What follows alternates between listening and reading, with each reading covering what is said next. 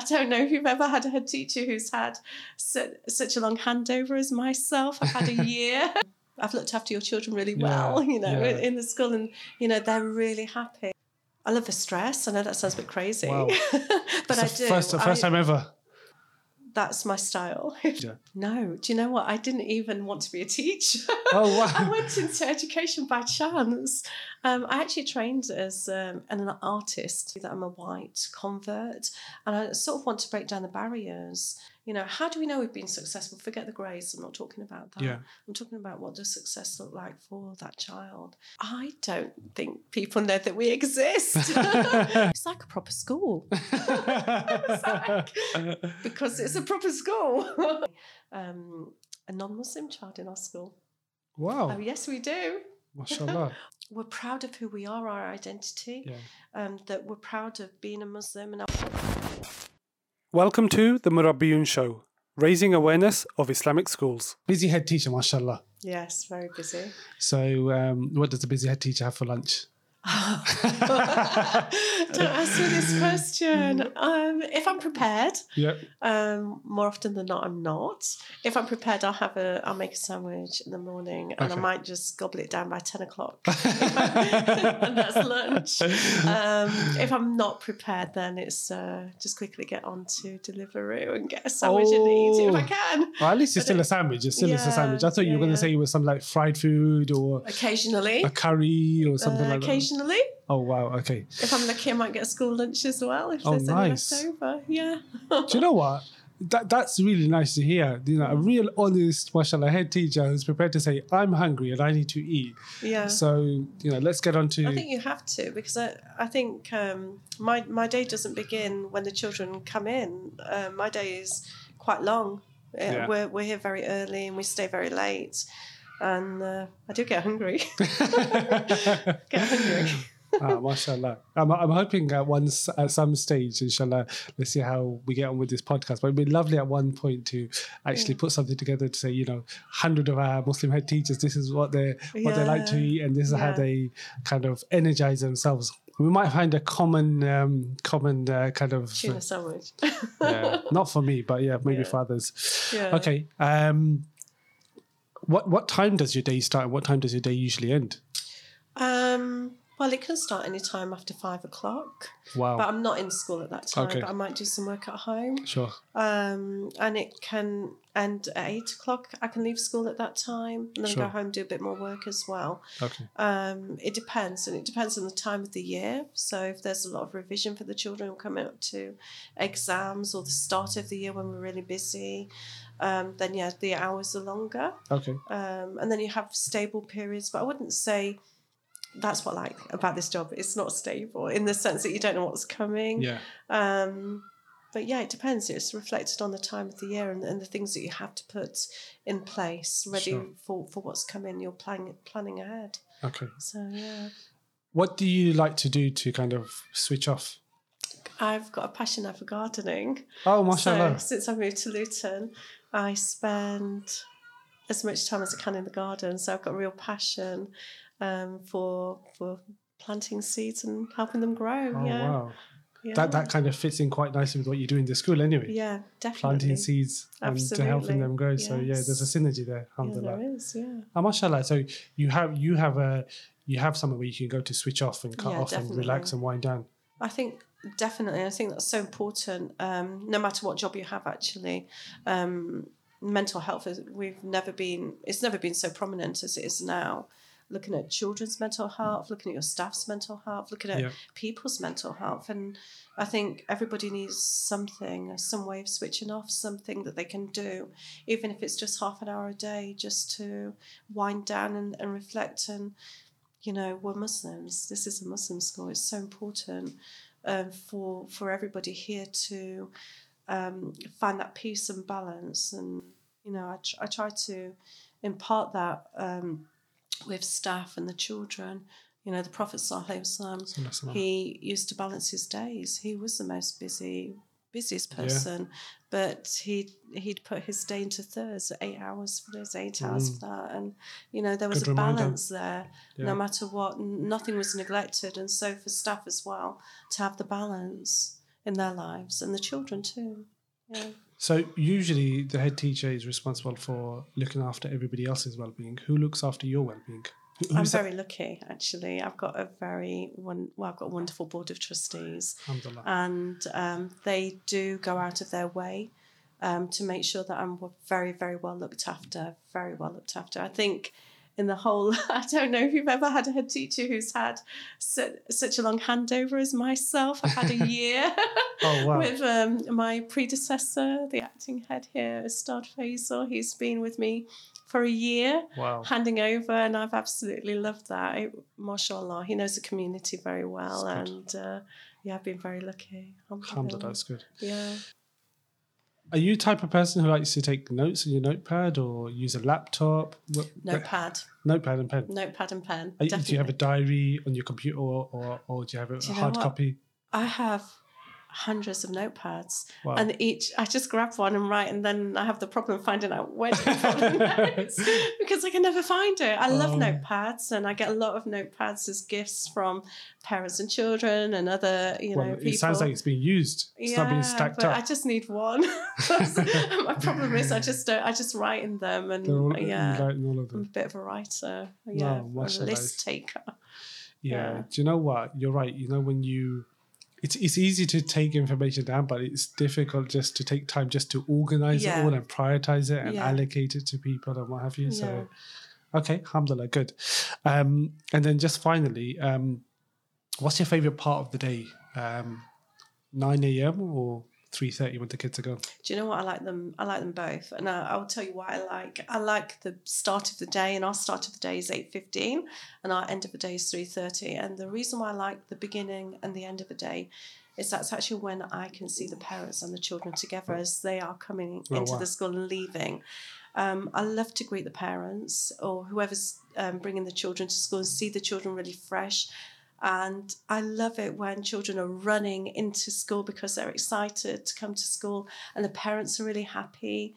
And I love it at the end of the day um, when the children are leaving because they're showing their parents the things that they've done. The parents are excited to see their children. Mm. So for me, those are the special times of the day when it's a brand new day and you don't know what's going to happen at the end of the day when children have achieved something and parents see it. So I do love that. They're my favourite times.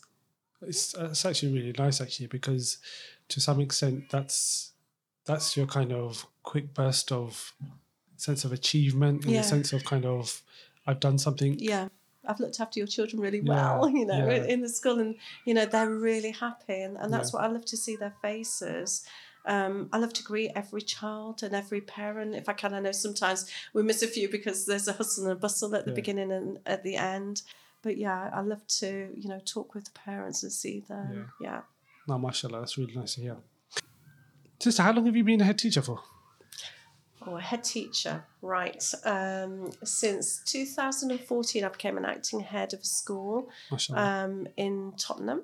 okay And then from that point on, been a head teacher. So yeah, okay how have you found it so far I love it. Absolutely love it. I do. I, I love. Um, I love the stress. I know that sounds a bit crazy, Wow. but It's I do. first, the first I, time ever I thrive on it. I like the pace and the speed of things and having to multitask. I, I find that's my style, if that makes sense. I, I do like that. Um, I don't think I could go back to um, a less stressful life Sure. that, because I'm used to it now. yeah Um, and I love the different elements of being a head teacher. Um, I wouldn't say I'm not a teacher because I still teach every day. I try to teach children. oh wow Yeah. Um, and I don't think I'd ever give up teaching because I think if you don't teach, you sort of lose touch with Yeah. the um, issues that the ch- uh, teachers have and um, the barriers to learning. So I think I will always be a teaching head teacher. Um, and that's a passion. Um, but I love all the different things like planning ahead and thinking uh, strategically about what the school needs to do next um, to be successful. I love that. Mm. So, yeah. sounds like you're quite a dynamic person I like to be. Yeah. I don't know.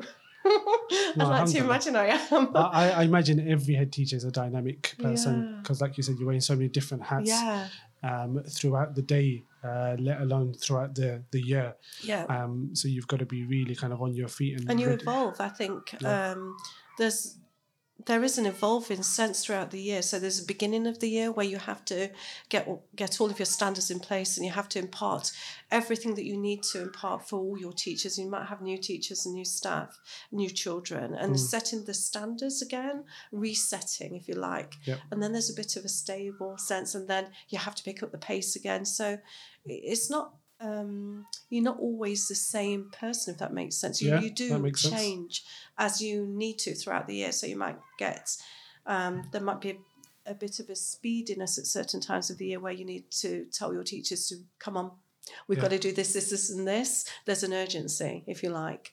And then there's a time where you can say, okay, we, we've managed all these things. So we're just going to stabilize a little and then we're going to pick up speed again. Sure. So, yeah. Did, when you s- set out to come into education, and Yeah. you know, we were talking earlier on uh, when you did your um, got your qualifications and what have Yeah. you. Did you always have that aspiration in mind that you wanted to be a school leader? no, do you know what? I didn't even want to be a teacher.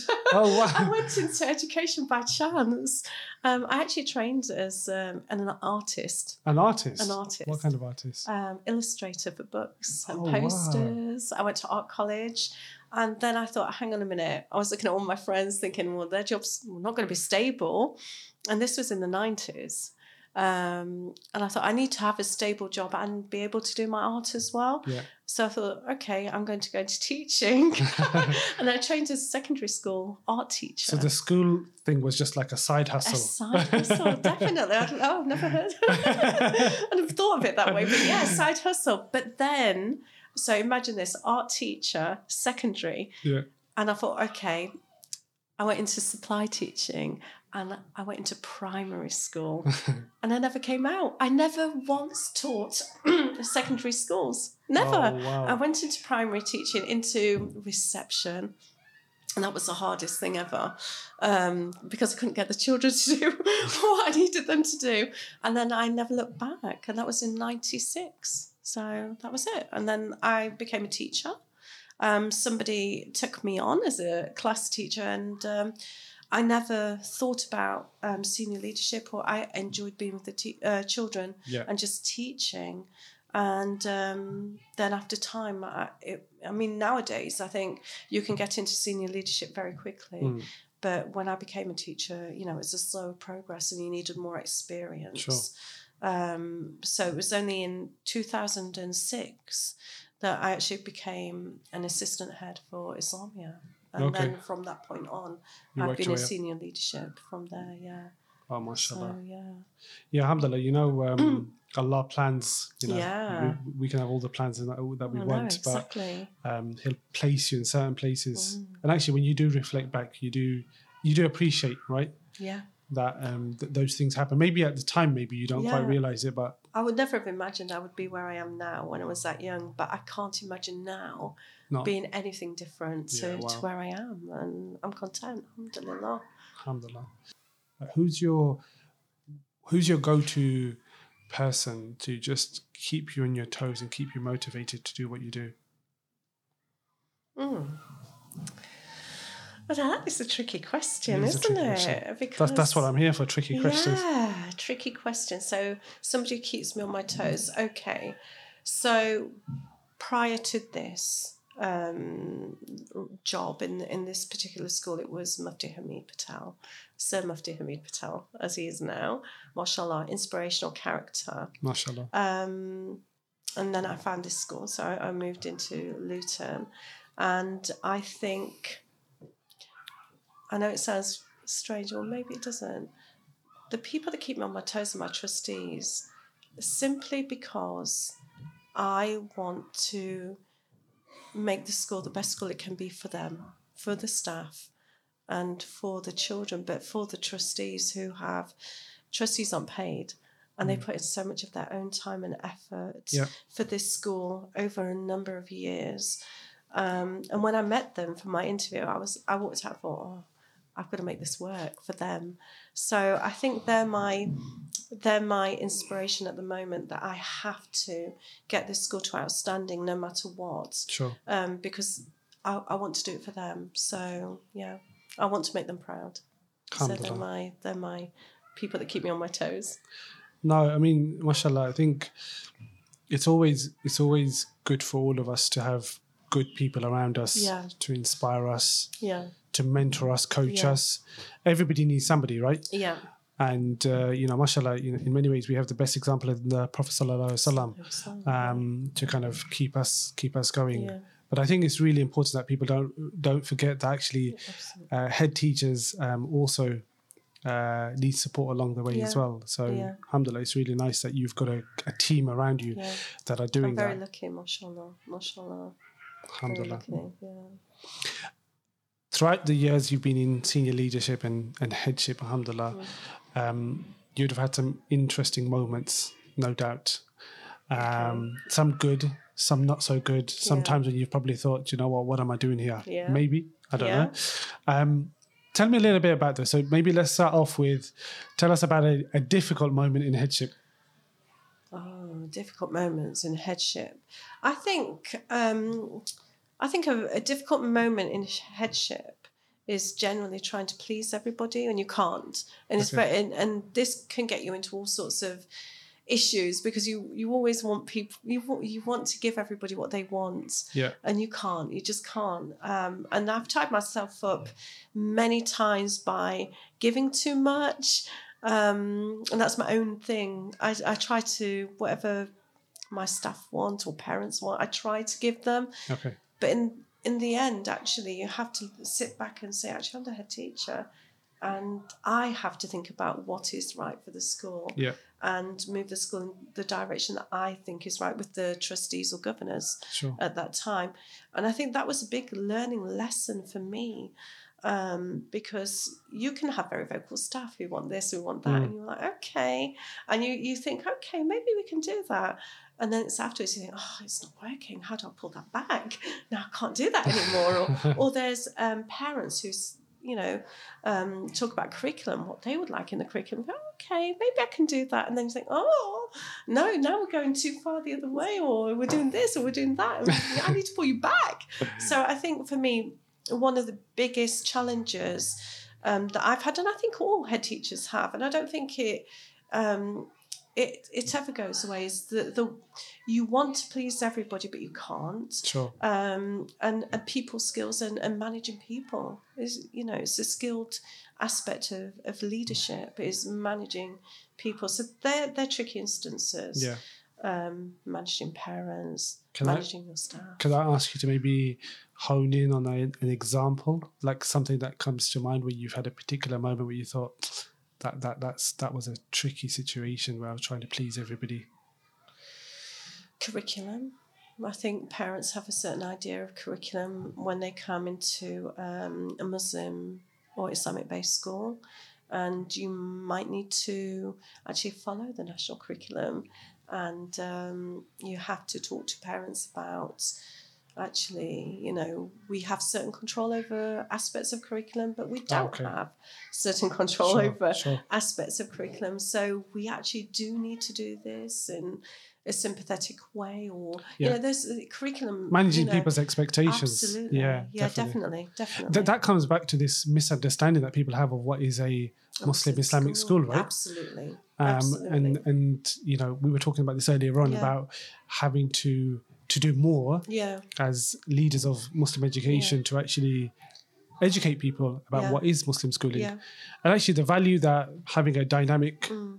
learning experience and curriculum has yeah, um, from a deen and dunya point of view, whichever Yeah. way you want to look at it, right? Yeah, yeah, yeah, absolutely. And, and I think it's one of the um, one of the key things that I see new parents when they come into the school. One of their big questions is about the curriculum. What do we do with the children?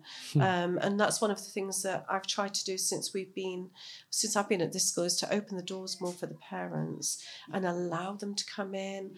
So for parents' evenings, not just parents' evenings, but that's why we have these things on the walls, not Yeah. just for teaching the children, so that parents actually get to see what is going on in the Mm. school. Why, you know, what are the children learning, and ultimately why are we're paying the fees as Yeah, well. of course, of course. I mean that's a big thing for the for the parents, but um, we also have exhibitions each term for um, for the parents. They're invited to come and see what their children are learning about. So I know curriculum, you know, it's a, it's a big deal for our parents. Sure. So, So the complete opposite. yeah. Can you think of a highlight a specific highlight that comes to mind? Oh my word, there's so many highlights. There's just so many.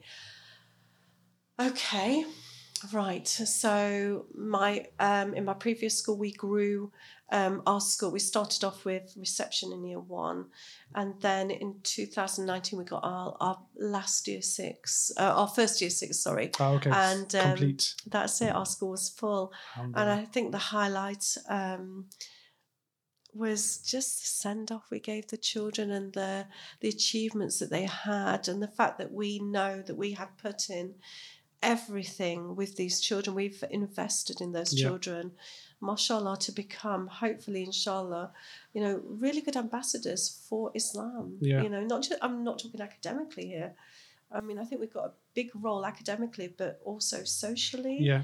um, to nurture the whole child. And I think the highlight of, of um, one of the biggest highlights was actually seeing those children grow throughout the school and actually looking at them. Um, in year six towards the end and saying, you know what, we did this and the parents did it too. But you Yeah, know, as a played a school community, we, we've shaped these children. And, and you know what was the most amazing thing was the year after the children left, we got emails from their secondary school saying how wonderful our children were. And that to me was amazing. That to me was amazing because. And, and these weren't Muslim schools. These, these were the secondary schools that Even the better. children had gone to, and they were like accolades for us to say, actually, you know what, you've done a really good job. That, That to really me, nice. you know, That's really nice for your for your peers to to tell you that you've done a good Yeah. job. Absolutely. So there are those things that are on a big scale, and then there there are things that bring a smile to your face, and you you you think you've done you know a really good job when a child a child who has maybe a barrier, special needs, and they achieve something, and and that to you is the most wonderful thing, you know that you, that you have done with this child because you have a different perspective of school and education and school life when you're a teacher or a head teacher. But if you think about that child, what school means to them Yeah. is so important, Yeah. so important. And if they're, you know, if a a child has a special need and they can actually now write a sentence or a story and they come and they show you and they're so proud, oh, there's nothing better than that to me, nothing better. So, Yeah, I mean, often I guess when when I ask people this question, maybe the thing that ultimately comes to mind, or maybe the way I put the question across is, "What's the big grand thing?" But actually, you're right. You know, sometimes it's the smallest thing yeah. that means the world to somebody else, yeah, right? Yeah. And you can see that you made a massive Yeah. difference. And yeah, definitely. I could easily talk about um, the grades children have achieved. I mean, that's been good, but Yeah. to me, for me, it's the whole child. I'm more Yeah. interested in the whole child than the grades because you could have a child who achieves everything academically but can go out of the school and be very bad mannered. And to me, that's a reflection of what Yeah. have we taught our children in the school. So to me, you know, I look at the whole child and you know what what we need to do with those all, all the children, all aspects, Yeah. holistically. Yeah. Are there any students um, that you taught when, a lot, when they were a lot younger who have since grown up that you've maybe come across? Are there, Oh my word! Yes, I have. I've how met. have those experiences been? Oh, I couldn't. I couldn't even identify. You didn't recognise I mean? In a way, it's good because uh, I haven't changed them. even though it's like over twenty years ago, but you know they recognise me. Um, but yeah, there have been a few instances where I've um, they don't they don't forget. In fact, I met. Um, it's really bizarre. I, I met one of um, in my first ever school, Muslim school I worked in in London, um, which sadly closed down. Um, I met one of the parents of a child that I taught when they were seven years old, so 23 years ago, I think it is, because they're 30 now, um, in Sainsbury's here in Luton. Oh, so it's wow. like, Mrs. Park. it's like, hello. Oh, yes, you're Amal's mum. And, I, you know, it was, it was interesting. We spoke for a long time, but it, you know, you, you teach so many children and so many children come through your school. They never forget you. If Yeah. you if you they don't forget the teachers that were not good, but they don't forget the, the Yeah. teachers that, that were That's because you've made an a- impression in their lives. yeah, like you said, you've made an impression in life. You've had a massive impact, yeah. and those memories stay with you for life, don't they? absolutely, absolutely, yeah. So that was that was interesting. Yeah. Alhamdulillah, now that, that's, that's a really nice story, actually. Mm. Um, the reason why I ask you that Yeah. question is because without you saying, mashallah, tabarakallah, you're a qualified, competent person. You Mm. could probably go to any other state school and get paid a whole load of money and Yeah. have better benefits and Yeah. all of that kind of stuff. yeah. But you choose to be in Islamic schooling. So, what is Yeah. the motivation?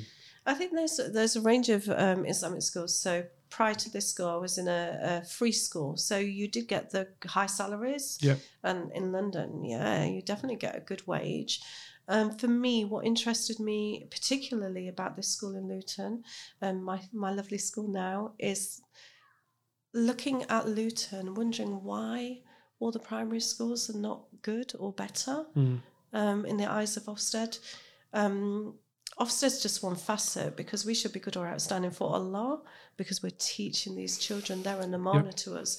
But that sort of piqued my interest, if you like, because I, I was in an outstanding school. I led an outstanding school for five years. Um, so I wondered, why is the school not good or outstanding? And then looking further into Luton, why are you know Muslim schools closing down? I wasn't so bothered about the school being an independent school. That wasn't my interest. My interest was why is this um, Muslim school not good or better? And for me, that was a challenge. And I, I felt that I had the skill set to um, make the school good or better. So that was a challenge for me. Um, and that's why I'm here. Generally speaking, what is the motivation to work in being involved in Muslim schooling Muslim as opposed to state schooling? Yeah. I think for me personally, I'm a convert. Mashallah. And um, alhamdulillah, I'm a convert. And I think I want, there's a lot, actually, it's quite a deep question, really, because I know there's a lot of propaganda, and I've seen it myself about Muslims. And people get a bit of a shock when they see me. Um, I, I changed my name when I first came here, actually, to my um, Islamic name. Um, just because I felt to this school to this or- school, oh, to this school. Okay. Prior to that, I, I had my English name. Sure. Um, um, but this school, I, I changed it actually to my Islamic name. But actually, people get a bit of a shock to see that I'm a white convert. And I sort of want to break down the barriers um, with, with people, even educationalists, even, you know, when you go for CPDs with, with people from state schools or, or none, you're grouped together and you're learning something that actually, you know, we are intelligent people. So for Yeah. me, I think Islamically, we've lost the way a little bit in education in the sense that our children are not eloquent speakers that can debate. Sure. And and I think that is um, all over this generation of children, or let's say our youths, our, our young adults. Now, um, now they'd rather say that they feel hurt or they um, they feel unsafe. These are the words now that they use uh, are saying when when they don't like a debate or they can't debate. Sure. So I think we've lost the ability to debate serious subjects. And actually, I want to bring that back. I want the children in the schools that I'm in to, to have a conversation with people that might not have the same beliefs or might not have the same ideas Mm. and actually be able to say in a constructive, clear, and thoughtful way what, what they believe in and or what they do or how they think. Um, so for me, that's that's one of my priorities actually that I want to break the mold and, and make this school a centre of excellence. I actually want this school to be on the map. You know, Oakwood Primary School, you know, you can go there, you'll get a fantastic um, a fantastic schooling. When your children come out, your your children will be amazing, eloquent speakers. You know, who will have amazing manners and you know can talk to people and you know they they understand. Um, Luton, or they understand society. Mm. That that's what I, what I want. That's that's what I think we need actually, because there's so much bad press about Muslims that I feel as a convert as well, I, I need to change people's perceptions about Islam and, and Muslim schools. Yeah. So, and I, If you'd like to find out more about what Murabbiyun does, jump onto our website, murabbiyun.com. They, how are Muslim schools represented in the community? They're usually represented by uh, a website. yeah, If you're lucky, a little bit of social media, some of the Yeah. better schools are doing. Um, a prospectus, yeah, hearsay in the community, yeah, media. yeah, So actually, really and truly, nobody really knows Sister Fatemah, the No. head teacher.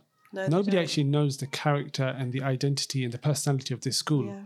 because we've kind of we've, we've kind of created this barrier Yeah. we have as Muslims, as Muslim school leaders. Yeah. We've kind of just said, no, that's as far as that's as much of the information I'm prepared to give you. And I think that we have to like we have to be a bit more proud of who we are and what we have. And I think Muslim schools in general have uh, maybe not a bad press, but maybe an, people don't understand, they're misunderstood. Yeah. So, especially with the quality of education, um, you know, I, I want to dispel all, all the myths, I think.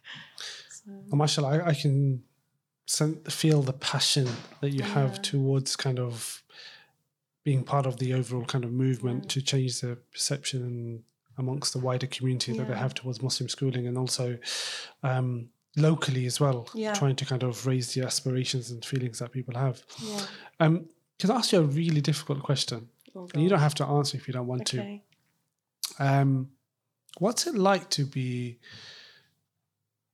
a white Mm. English Muslim Yeah. in a schooling system which is predominantly made up of people who don't look like you and who aren't necessarily from your background?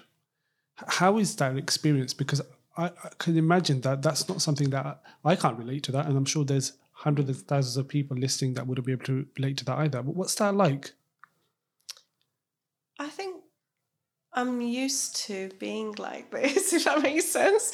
Um, working in in many schools and being a you know a, the white English convert leader, Yeah, um, so I'm sort of used to it. I sort of forget that I'm actually white English yeah, um, Muslim.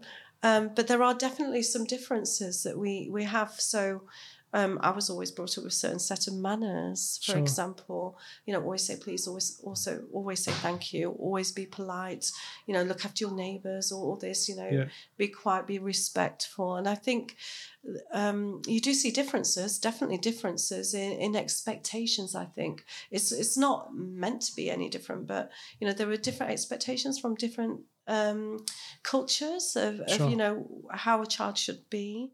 Um, in terms of their behaviour, yeah, the in terms of etiquettes. behaviour and how much you you let a child do a certain thing, Sure. and you know that to me, I think has been. Yeah, I I would say the manners has been the most um, different. I wouldn't say Mm. difficult because we, we try to embed those Sure. things anyway um, through Hadith. Um, but to me, that's that's the the expectations. You know, Mm. for you know, sometimes you might be talking to a parent and a child will.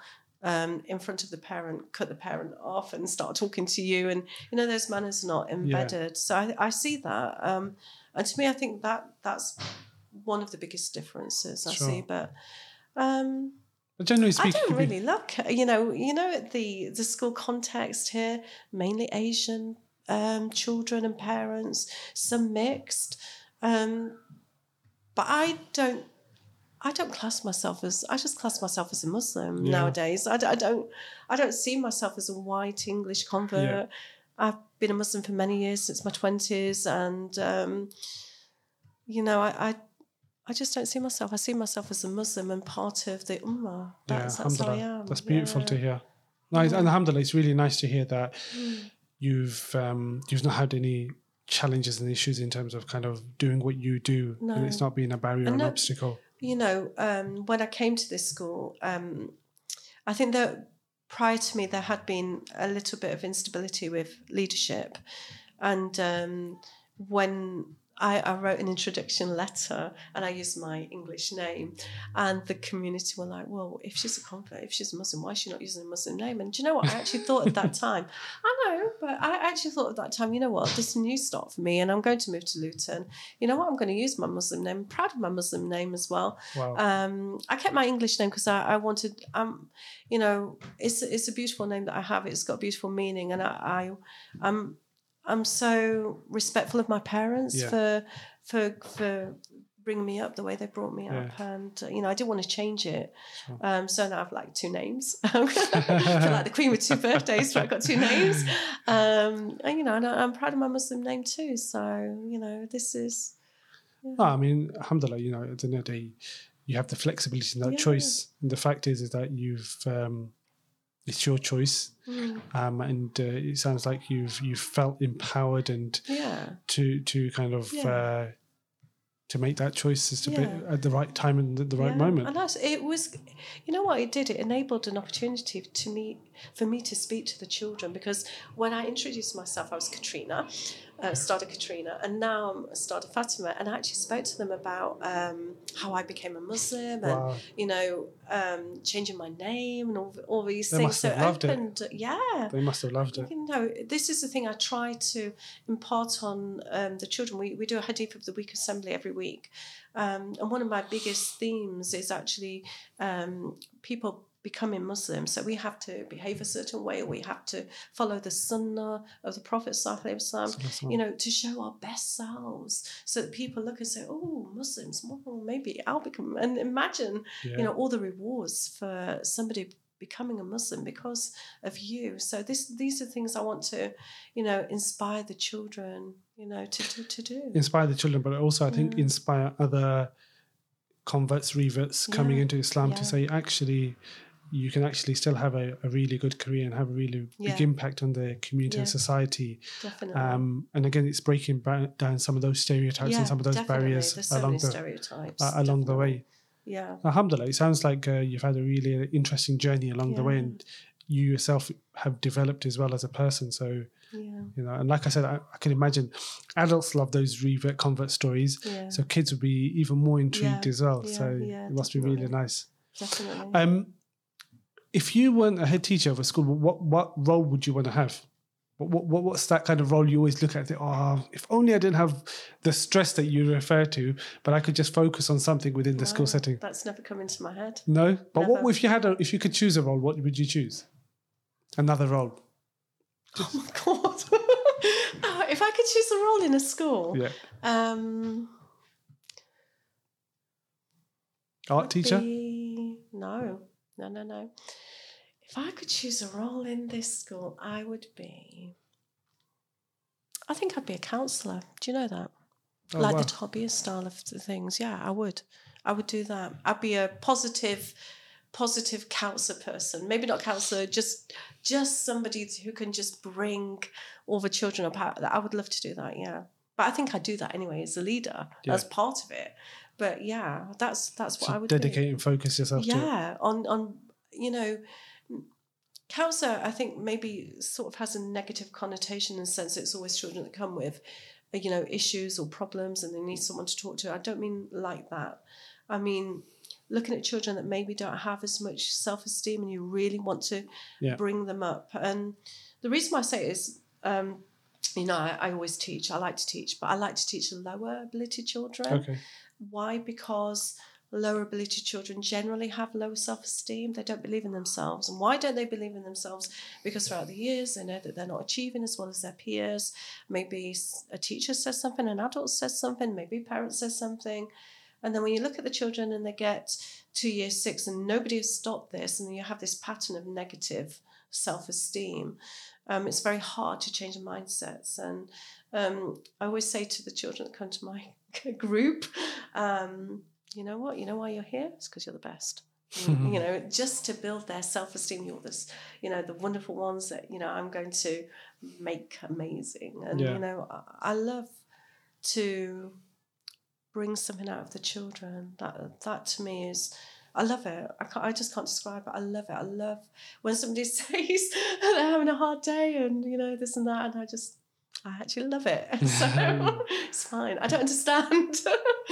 But, Sounds like you got a real motherly touch um, in terms of kind of wanting to nurture and just Yeah, help people grow and see the best of themselves. Definitely. And teachers as well. I just love to see my teachers grow. I love it. I just feel like, oh yeah, did it. Well done.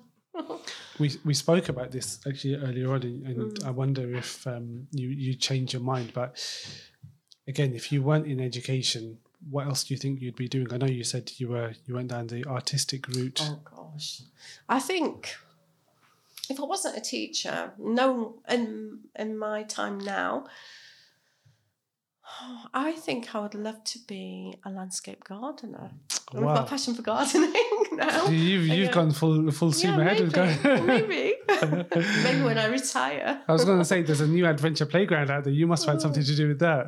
No, but I'll have a look at it. But yeah, yeah, I think yeah, yeah, maybe landscape gardener, looking into plants, what goes where, and you know what grows best in what soil. And I tell you what, my mum's going away for for a few weeks, and uh, she's always having to go at me about the garden. So I might call you. you can. I don't mind. I don't mind. Especially there's a half term coming Yeah. up, so uh, I'm sure you'll be itching to. Uh, definitely. Well, my daughter knows any free time I'm out in the garden.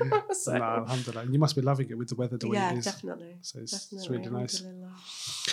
Do you know there's this concept, there's this idea, and that's widely used in Muslim schools, and I, I want to try and figure out what it means Mm. and what it means to different people. Yeah, You know, this idea of tarbiyah and nurturing and cultivating and all these yeah, ways of explaining, you know, Yeah. what it is that we do for Muslim kids in Islamic school. Mm. What what does it mean to you? What does tarbiyah mean? What what is this concept of nurturing? To me, um, means um, nurturing children, but through the hadith, the sunnah. The, you you take those teachings and you give examples of that, and then you nurture the children to use this. So. Um, we have our hadith assembly on a Monday, but I like to see it in action. So, for example, we had a hadith this week about kindness to parents, and they have a letterbox. They have to write down what they've done to show kindness to their parents Okay. this week. So it's nurturing their fostering ideas, I guess, Okay. and nurturing. But th- th- it's multifaceted, isn't it, tarbiyah? So we have. Um, so there's that aspect. So you're looking at the whole school community. We're all going in one direction. Yeah. So that's the tarbi of the whole school. Um, then you have your individual children that you have to nurture because they've got difficulties. So we have school counsellors. We actually have Okay. um, qualified um, counsellors that will take the child for a certain amount of time and counsel them and nurture them so that you know we see progression in certain aspect of that child's needs at that time. Um, so I see um, nurturing is part and parcel of what we do for our teachers to nurture. So I'll always give the insets about, you know, you can make or break a child, or you know, you must have seen the TED talk. Every child needs. Um, Yeah. What is it? I've forgotten it. Oh, you, you actually child you said something um, earlier on that reminded me of that yeah. TED talk. Actually, I can't remember off the top I of my can't head. remember what it's called, but we play that. Every child needs. Uh, we'll come back to it. Yeah. Needs someone. but yeah, No, I mean the thing is, is that it's like I said, it's quite commonly used in Muslim schools, Islamic Yeah. schools, and, and I started to wonder what it actually means to individuals and individual schools. Um, and you know, you want all your children to be happy at the end of the day. and You have Mm. to nurture them. So, what does happiness look like? What does confidence look like? What I think you you work from the top down. For me, I I look at what, and I say this to the staff. What does success look like for Mm. us? You know, how do we know we've been successful? Forget the grades. I'm not talking about that. yeah, I'm talking about what does success look like for that child. You know, how do we know that they're ready for the next stage? Um, what what does it look like? And then um, we have to facilitate that. And, and then we know, and, and that's about the whole child, isn't it? So we have to Yeah. nurture. I mean, if you didn't have your nurturing, you would just solely be looking at academic, but Yeah. nurturing from nursery, social skills, how to give, how to share, all those skills that they're soft skills, aren't they? yeah, definitely. Some of them we- aren't, aren't measurable, like you said. and you can see the effect of this from the COVID. So we've seen, um, actually, one um, person from Chiltern Trust came to visit the school, and, and she asked me because we got a placement, um, um, like a placement teaching assistant in our school, and she actually just generally in conversation said, "Which year group do you think you know the pandemic has affected the most?" And I said, "Year one." Year one, definitely, because they missed out the foundation stage you know and that is a crucial crucial stage of learning you're you're learning to be yeah, you know you, and if you don't know how to be as a child how do you know how to learn? Mm. how, how can you do your academic side? How can you sit? You know we found the children have um, less attention. They can't sit still even now in year one. They find it difficult. And then after year one reception. They, they didn't know. They missed nursery. They missed and and we're having to nurture the children more more now than ever before to get the children back to where they should Yeah. be so i found the pandemic it's been very interesting looking at the children now and how unsettled they were right at the beginning of the year. And you know the progress that some children have made but there's still some children you know that they're, they're still not where they should be you know socially and, and we're nurturing those children to get them to, to be where they should be but they need a lot of our time and investment definitely The fact that you're aware of it, Yeah. you guys will be all over it. yeah. Let's talk a little bit about the school. yeah. Let's talk a little bit about Oakwood Primary School. yeah Um, so, if I came to you and I said, Sister Fatemah, I'd like to send my daughter to Mm. Oakwood Primary School. Very briefly, so I bumped into you in Sainsbury's, okay? Mashallah, where you commonly shop. Mm. yeah And I said, Sister, I've seen you, you know, you, Yeah. you've done this amazing podcast and I want to send my daughter to your school. And you haven't got too too much time. How would you sell or how would you how would you describe uh, Oakwood Primary School? I have to say, I've got the most uh, amazing members of staff. I've got to say that. And I've been in many schools. They are dedicated and devoted. So I would say that, you know, if somebody was coming to talk about my school, to find out about it, I'd say you, you've got dedicated staff who really care for your children. Um, we've got world class syllabus, curriculum. Um, and children will achieve highly um, throughout their years. And we've got a wonderful dedicated, experienced, qualified um, Arabic team. So not only will your children achieve the best that they can academically, and they will. Yeah. That's by the by, that's given because our teachers have to teach, but they will learn the Quran. They will learn Arabic. And one thing that we're investigating at the moment is when our children leave in year six, how are they compared to secondary schools with their Arabic and their Quran? Oh, okay. Because I want to know, I think we're actually higher than the children in year seven. Um, so at the moment, I'm doing a little bit of an investigation. So I think for for us um, at the moment, you know, um, our Arabic and our Quran is as important as um, the national curriculum subjects Sure. that we teach. Um, so at the end of the schooling, you know, your child will have the best all round education Islamically and um, academically. So, a holistic kind of Yeah, educational definitely. experience Definitely, um, at Oakwood Primary School. yeah. And, and you touched on the staff actually. I mean, mashallah, I know you think very highly of your I team do, and the people yeah. around you. Um, and it'd be easy for you to say that as the leader, you- you've done it all. But Mm, like you said, you've got a team around you, yeah. both above you and below you, Yeah. uh, and around you. Couldn't do it without to, the to- team, to you know? support you along the way. I mean, Yeah. what's your management style generally like? I mean, how do you generally get how how do you get the the most out of your staff? What's your I'm quite a collegiate leader in the sense I'd, um, I don't know if anybody came to the school, they'd know that I was the head teacher. I'm quite involved in, in teaching and, Okay. and learning. Um, I like to inspire staff. I like giving CPDs um, to inspire staff, but I like to explain why we're doing things, Sure. especially if you've had a few tur- turbulent years, which Oakwood has had. Um, you know, they've had many people coming in and changing things, but actually, I, I wanted to build a rapport with the staff and get them to understand, you know, and we're all humans. I'm human. We're all humans. You know, Yeah. we've, we've got to get the school to um, good or better, good or outstanding. Um, and we have to do it together. And I Sure. think that's that's my leadership style. We're in it together. We I'm with you. And if we're successful, it's because of you. And if we're not successful, it's because of me.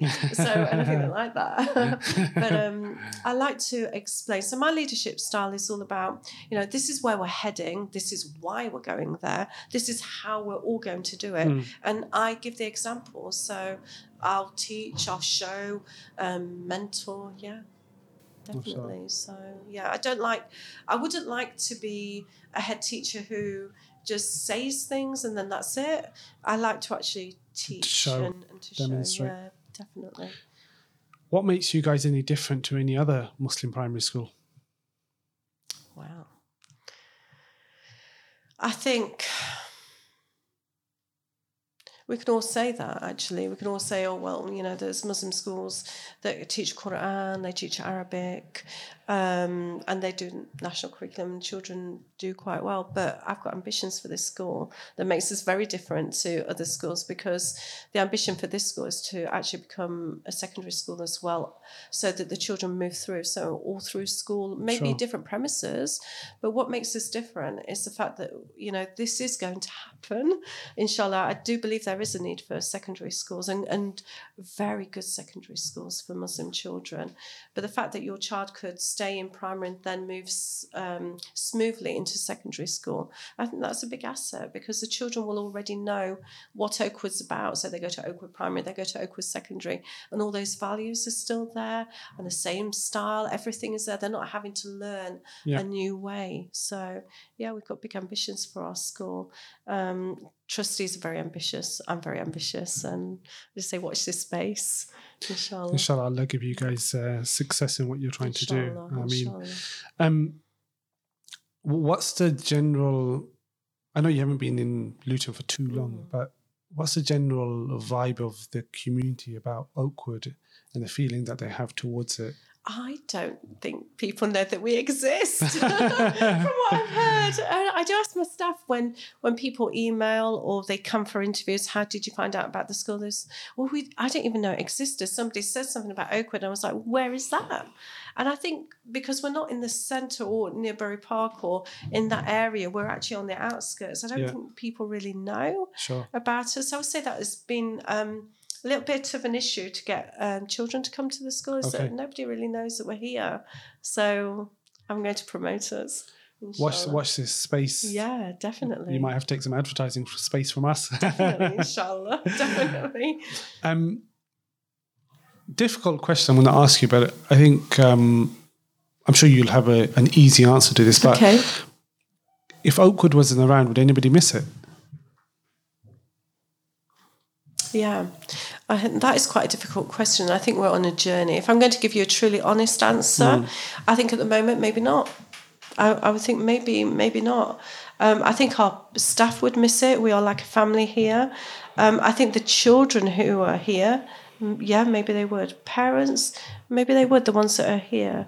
Um, the general community, I don't think so because they don't know we're here. Sure. So I think it would uh, impact on um, the children that are in our school now and the parents that are here now because they're, they're beginning to understand the school's journey. And I have to say, it took a while uh, for the parents and the community to trust that I was going to stay in the school Oh, okay. um, because um, I think previously they've had some different changes of management. So for, for, for there to be stable leadership, Mm. I think that's taken a bit of time. Um, but now I'm getting positive uh, feedback from the parents. So I think we're turning a corner. I think if you were to ask me the question again in a year, I'd definitely be able to say, yeah, you know what, yeah. But you, you know, if you're in education, it, it takes time. Yeah, of you know, you can do quick fixes, but they're quick fixes, Yeah. you know, uh, and I need to get into the depth of the school. And, you know, it's going to take a little bit of time for, Mm. for us to become embedded within the community. So, yeah, I think, yeah, that is quite a difficult um, question. Yeah. Yeah, I mean, the, the reason why I tend to ask people that question is because we want to make sure we're adding value, we're making a contribution, right? And we want to make sure that our efforts, the money we're spending, the energy Yeah. is is we're feeling it. Yeah, definitely. Um, because it's quite easy to for us to do work for the sake of Allah yeah. and to get busy, but Yeah. actually the quality of it. Yeah. I mean, I, I, I think the quality of what we're providing is very good. And I, and I will say that coming from an outstanding school. I think there's stability in the teaching and learning. There's real um, secure teaching and learning taking place in the school. So I can hand on my heart say Yeah. that, you know, the children are receiving a quality education. Um, but the reason why I say I don't know if, if, um, if the school would be missed, I, I really do believe it's because it, we don't have the reputation yet. Sure. I, I, I don't see it. I don't see where where we are, and that's something, you know, myself and the trustees need to work on. You know, building our reputation in the community, um, so people actually know, you know, Oakwood. You know, that's School of Excellence. You know, Oakwood. But at the moment, you say Oakwood, and like, who, who are you? Do you see what I mean? So I think it's it's about being recognised, and and inshallah we will get there. Well, inshallah, when people see this podcast, Inshallah. they'll uh, yeah. know a little bit more about Oakwood. I think that's one of the one of the objectives of the podcast to actually um, give the community. I think maybe the placement of the school as well, because you know we're, we're not in the heart of like the Bury, Where the vast where majority there are are. loads of um, mosques and, and other schools Yeah. and, and things like that. And I think if you were there, then people see the building. yeah, But because we're actually in a residential area as well, it's a little bit, you know, it's and you're out, you're in the outskirts a Yeah. little bit. So yeah, I think that that creates like a, a barrier. yeah. Yeah, Alhamdulillah, it sounds like a nice challenge that yeah, you've recognised and that Yeah. you're prepared to yeah. to to overcome. Just a couple of more questions, actually, just about your time so far with Oakwood and some of the experiences. Um, has there been a like particular highlight over the last kind of year for you, like something that really stands out. Oh, I love the exhibitions. Okay. They, you know, you know. I'll tell you what a highlight was. We had um, last year. I just started after Ramadan.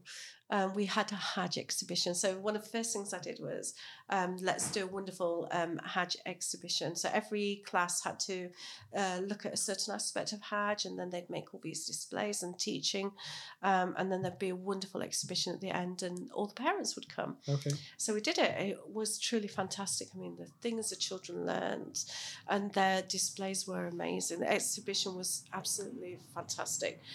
But the highlight was this the parents were allowed to come through. And I, d- I don't think previously the parents had actually come into the school. Okay. And as the parents were leaving, um, one of the parents said, uh, You know, it's like a proper school. Like- because it's a proper school. so I don't even think the parents knew what school Oakwood was. And that made me think, right, you know what, we've got to get our doors open more often. So we've done fundraising, we've had events where parents come into the school. Um, we've, we've had big parents' evenings and parents can come through. Um, next week, we've got an ambitions program where parents um, who've got interest in jobs or any jobs, um, they're going to come in and speak about their um, jobs and careers to our children to inspire our children.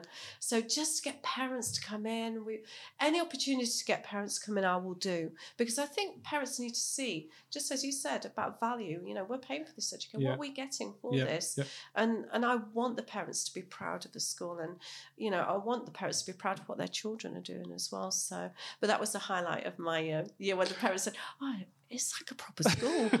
It's it's a proper school actually."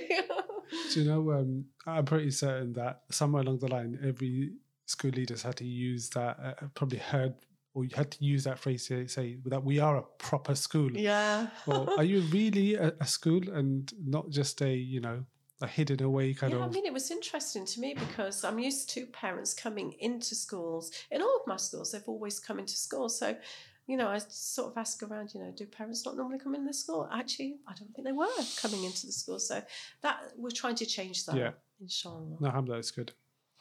Um, if if we asked a young person Mhm. that comes to this school what their schooling experience is Mm. like, what would they say? What would you think a young person would say that comes to Oakwood, has been here for the last few years or the la- in the last year? What's their experience like? I think they say they learn a lot. I think they, they would say that they're cared for Okay. because that's one of the big things, isn't it? What's it like for a child in your school? Yeah. I think they they would feel looked after. Yeah. Um, that if they have any issues, somebody's going to listen to them. Yeah. There's a real, you know, we've said nurturing tarbiyah, but there is a real nurturing feel in this school. It's like a family. You know, the door. You know, I sit. I don't have. I have an office. Yes, I do have an office. I don't sit in the office. I sit with my oh. office staff Oh, wow. downstairs, and the children know where I am, and they're always opening the door, and they know, you know, it's a real friendly vibe in the school. Yeah. So, I think the children would say it feels like home, you know, because that's that's the we do want them to achieve in every aspect, but we also want the children to feel comfortable. And I do think the children feel comfortable talking to all of the staff here. Sure. Yeah. I hope you're enjoying the show. I hope you're enjoying the content. If you enjoy what you've seen, please press subscribe. It'll make a big difference. Jazakallah khair. I think that's one of the beauties of all Islamic schools, Yeah. or, or, a lot of Islamic schools, in that there's this real kind of homely Yeah. feel to the whole place. And do you know what? In all honesty, really and truly, right now we're sat in a uh, a residential building, Yeah. a pretty large one, right? Yes, Mashallah.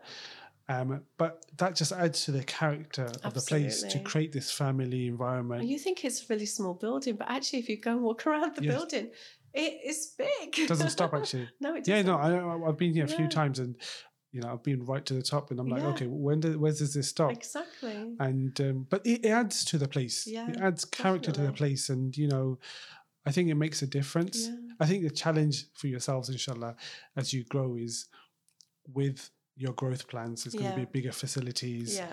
Um, can you retain the kind of culture and the kind of Yeah. And I think you, the yeah, that feel is, of the that is place. something to because really as we spoke about earlier on, yeah, these kind of things are lost. Sometimes you you lose the personal touch, That's it. and um, it's very interesting. So.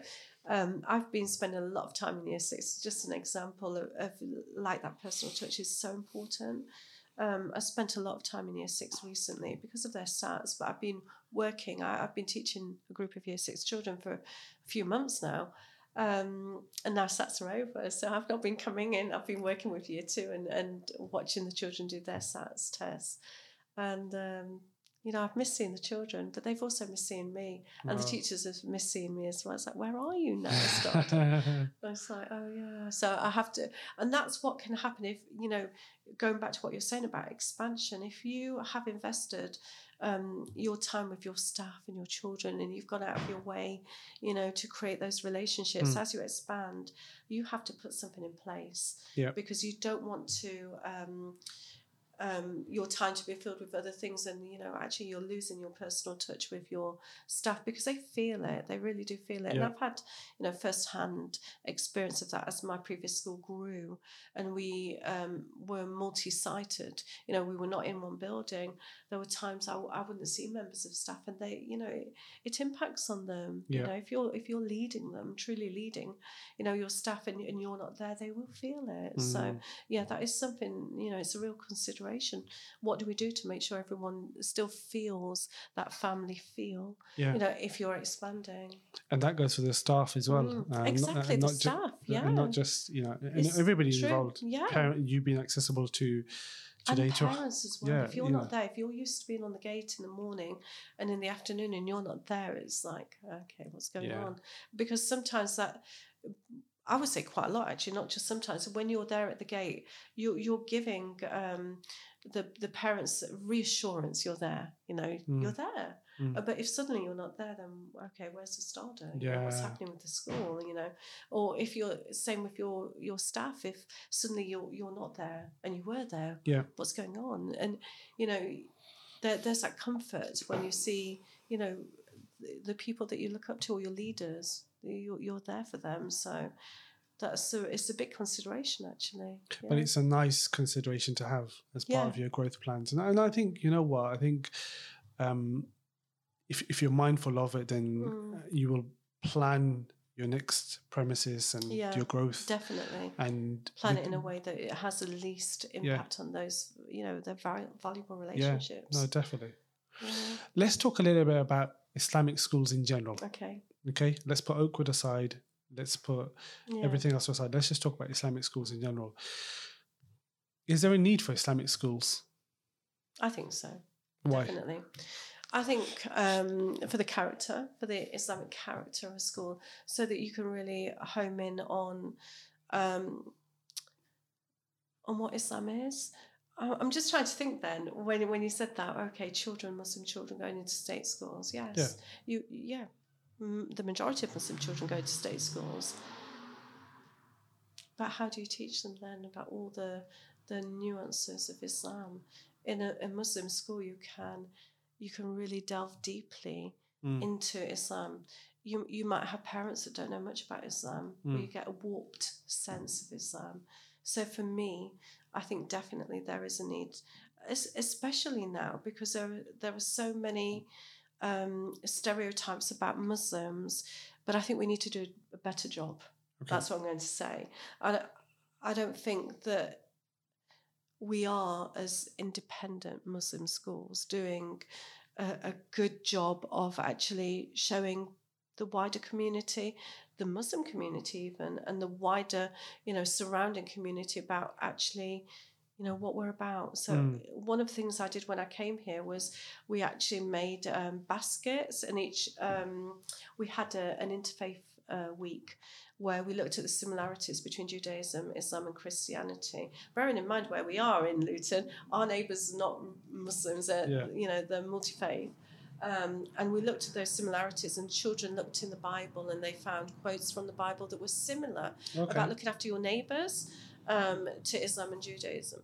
And then we they made a basket um, to give to the neighbours. We added some little things. They put some quotes on. They made some things, and then um, our school council delivered the baskets to the Wow, neighbours, and they nice. were so happy.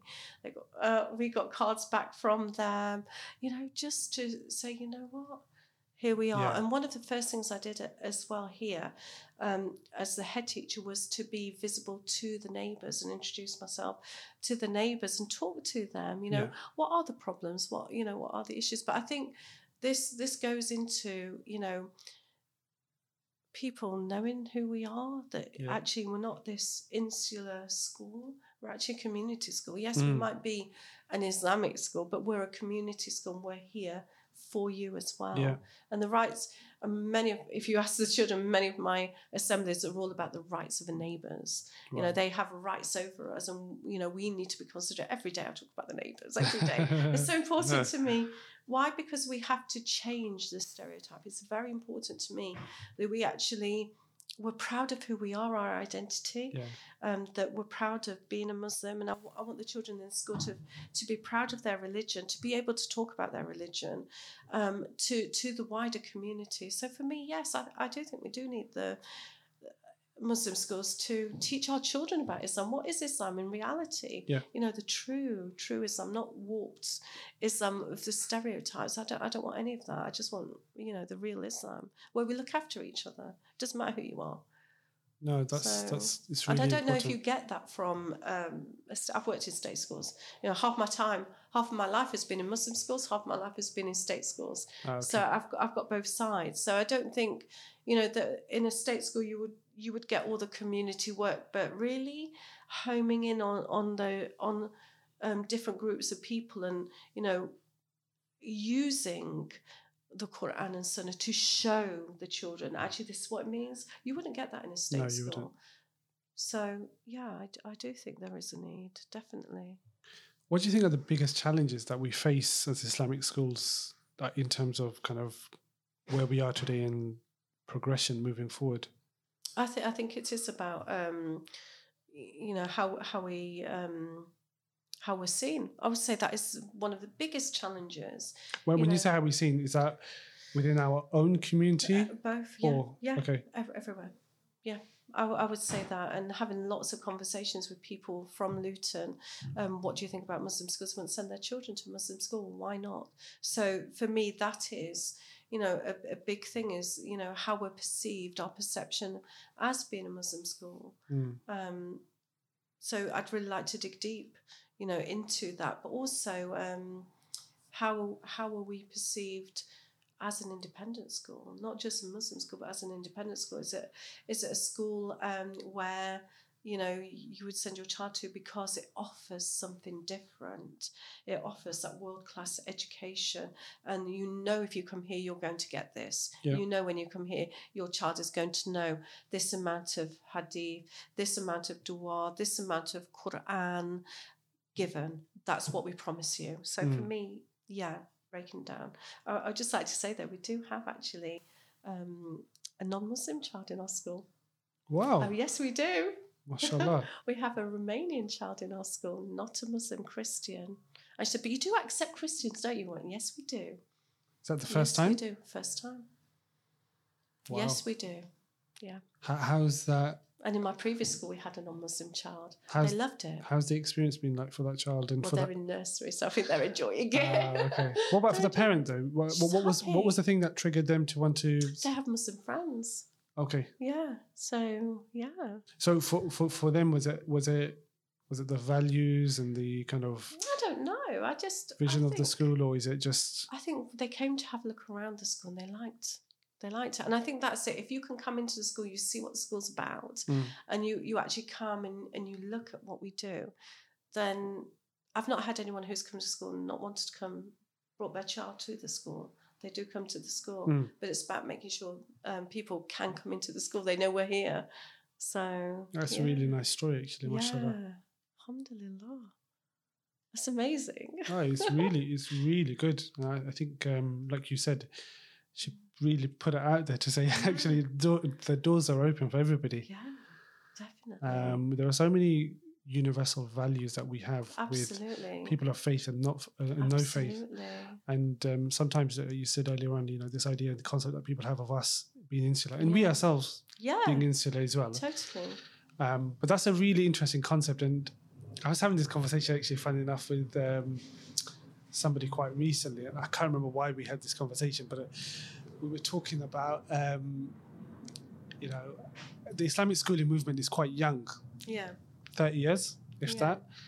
And what do the next 30, 40 years look like, 50 Yeah. years look like? And yeah, what stage do Islamic schools um, have an admissions that are, is balanced between Muslims and non-Muslims? C- Mm, Could you imagine a time when that comes along, yeah. where all of a sudden, you know, we are catering for a non-Muslim and that, audience? that comes from your reputation. So Yeah. you'll see that there are lots of um, Christian schools that have Muslims in there. Why are they in there? Yeah, Because I- of the values. Yeah. Because those values are very strong, and we need to show those values Those same values. I think the vast Same majority of us yeah. would have went to primary, particularly primary uh, schooling, which was you know when and you're there singing hymns and listening to them and the morning prayer and all of that kind of stuff. Um, so yeah, it, I'm actually really looking forward to that that Mm, time when that comes because it'll be an interesting kind of journey that we go through. Yeah. Because because obviously we want to still retain the, the tarbiyah Yeah. from an. Islamic uh, uh, Yeah. understanding that we have, Yeah. but also being able to accommodate for a wider audience. And I think that is life, isn't it? Because we're, we're all different That's and we might not all agree on the same things, but we have to understand each other and give time to each other to do that. And I think, you know, we've got a journey to go on as Muslims to do that as well, yeah. um, to, to make sure that we. We actually have a good, solid understanding about our religion. I think that's the first thing, actually. How many of us actually have a really good, solid understanding about Islam ourselves? Mm. And then we have to teach our children Yeah. and then teach them to be eloquent as well about their religion or about their beliefs, any, Yeah. anything, um, and, and to be confident to to speak and have a debate.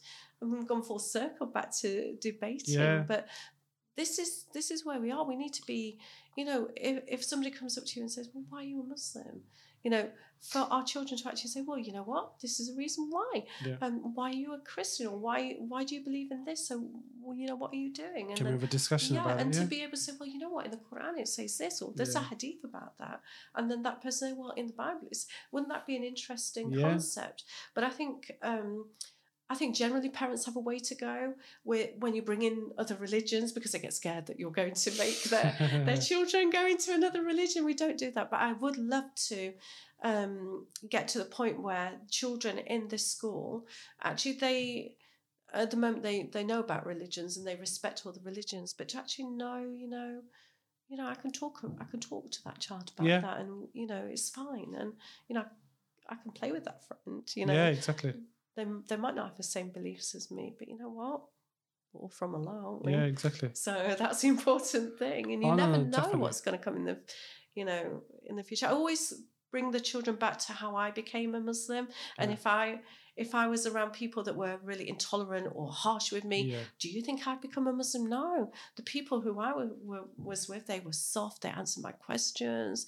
You know, they, they were lovely people, and loveliness brings loveliness. Yeah, you know, but if you're hard and you, you know, you you, don't say things and Prophet and Sallam's character and personality was, you know, was was what attracted Khadija Yeah. to him and and many other examples of people becoming Muslim earlier Yeah, on. So, definitely. you know, there's so many teachings that we can take just from that. And and I think today in today's society, you know, uh, we really do struggle to really kind of just let our guard down a little bit. yeah, and, And- speak. you know, yeah. just or just to be and just uh, Be a bit more welcoming as well. yeah. Um, but but I think maybe that's one of the challenges potentially, and people might disagree with me of poss- possibly going to Muslim schools Mm. in that you don't get enough exposure and experience to people who have different views to you Yeah. and who look different to you Yeah. and who have a different outlook on life because having that experience helps mold you and shape you and makes you become better makes you become more confident as a muslim as well Yeah. And in Malaska, we had um, we had a, I don't know if you have heard of Three Faiths Yeah. Forum. It used to be called that. It's Yeah. changed now. Um, but we had links. We had a link with um, a, a Christian school. We had a link with a Jewish school as well. Yeah. I mean, we were placed very nicely in Stoke Newington, and it had you know all these Yeah, schools yeah. around. But we had partnerships where the children would um, do a project with um, children of different faiths. It was amazing. yeah And we even had a massive debate, but we invited all of the um, different schools come and debate debate on a certain subject. Um, but it was fantastic. And when I came to Luton, it's one of the things I wanted to introduce in this school. I've yet to find a school that will want to partner with, with this school. So I'm, I'm, I'm not going to stop talk- looking. talk to me after this maybe we might have something that yeah, we can help you with definitely want to because I, I think we have to stop our parents from feeling scared um, to, for for children to be exposed Mm. to other people that are different to them. And that they, the parents need to go on an educational But also experience the other themselves way around, the other way around Yeah. as well, or non-Muslim parents to actually speak to Yeah. um, Muslim children and parents. I, I think it, it's both ways. Actually, no there's definitely a misunderstanding. Maybe I can bridge that gap. You never know. You never know. a few more questions inshallah until we kind of wrap up where we uh, when we started alhamdulillah it's been a really nice lovely discussion um, where do you see the big opportunities are for muslim schooling going forward Mm. For me, if I can make a child secure in their religion, their faith, and make them proud of where they are uh, as as a Muslim, and you know where they should be academically, Mm. we we have to look at the whole child. Then um, after Islamic schooling. Um, I'm happy for them because they're secure in where where they are for them for their parents to take them wherever Yeah. they they go. Um, but for me, I want to break out of the boundaries and the mold of you know academic schooling as I I actually want to move on to other stereotypes about Muslim women as well and girls to be scientists Mm. not just doctors because you hear a lot about you know asian families they, Yeah. they become doctors and surgeons and things like that but let's have engineers let's have this let's have that and that's that's the reason why i'm bringing in um, parents with real um, challenging careers yeah to come in to inspire um, inspire our children to be something.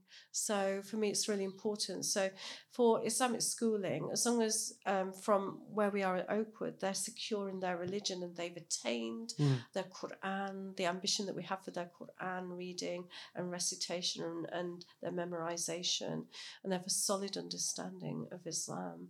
I think we we've done our job for primary. Like I said, we've got an ambition for our secondary schooling, and then after that, you know, um, if we are so mm, inshallah successful at getting a secondary school after that then hopefully our children will be in a really good position to go to the highest universities and that that would be amazing for you know children that came from Oakwood Primary to be able to go to Oxford or Cambridge. Yeah. Wouldn't wouldn't that just be wonderful? And and then to become prime minister. That would be great.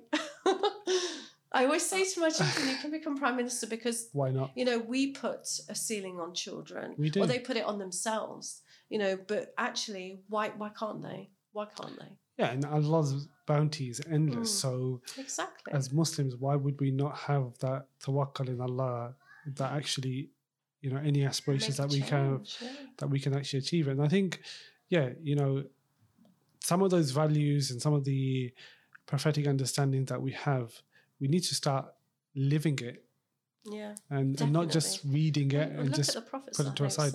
He he was uh, he couldn't read, Yeah. he couldn't write, and yet he could speak to anybody, from a king. Yeah. He was so eloquent, mashallah. Mashallah. You you see, you're right. Allah's bounties are endless, and we look at somebody who's illiterate and can be so skilled. Yeah. All of our children can be skilled. You know, we, we just need for them to aim high, no matter what it is. It doesn't matter what career aspiration that child wants to have, but they've just got to aim to be the best. Do you do you think do you think sorry to cut you in the top. No, it's fine. Do you think Islamic schools uh, aim high enough. No. No. But we will. we are going to. But what, why do you why do you think that is? I think it's expectation from from the teachers themselves. I think it could be from the the governors, the governance of the school.